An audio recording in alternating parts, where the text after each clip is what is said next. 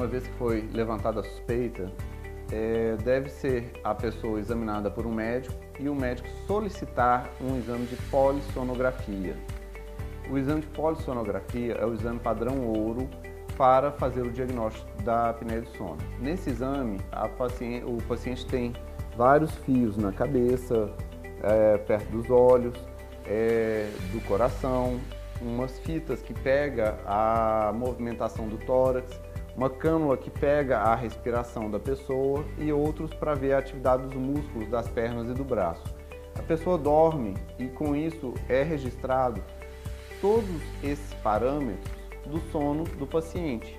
E com isso a gente verifica se o paciente está tendo apneia ou não, se está tendo ronco, está tendo hipopneia ou, o que está acontecendo durante a noite de sono do paciente.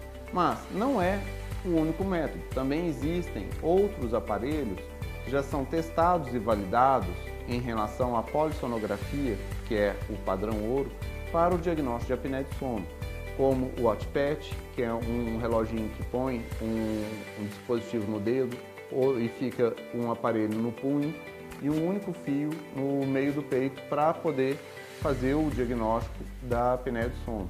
E também existe outro, que é o Apnea Link, que também põe fita no tórax, um saturímetro, um outro aparelho na ponta do dedo e uma cânula para pegar o fluxo de ar e assim também poder fazer o diagnóstico da apneia do sono. Quando tem a alta probabilidade e já tem a correta indicação do exame.